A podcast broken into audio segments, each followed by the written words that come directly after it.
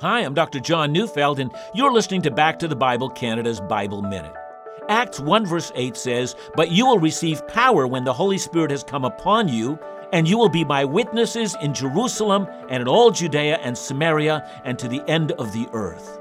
You know, a witness is someone who has both seen something and then bears witness to it. But a witness is also someone who tells of what he or she has seen in an accurate and in a persuasive manner.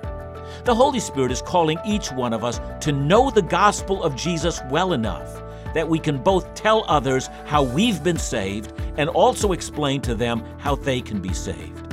How about you? Are you able to explain the gospel? Learn, and the Holy Spirit will help you. Listen to Back to the Bible Canada each weekday on this station, or you can also find us at backtothebible.ca.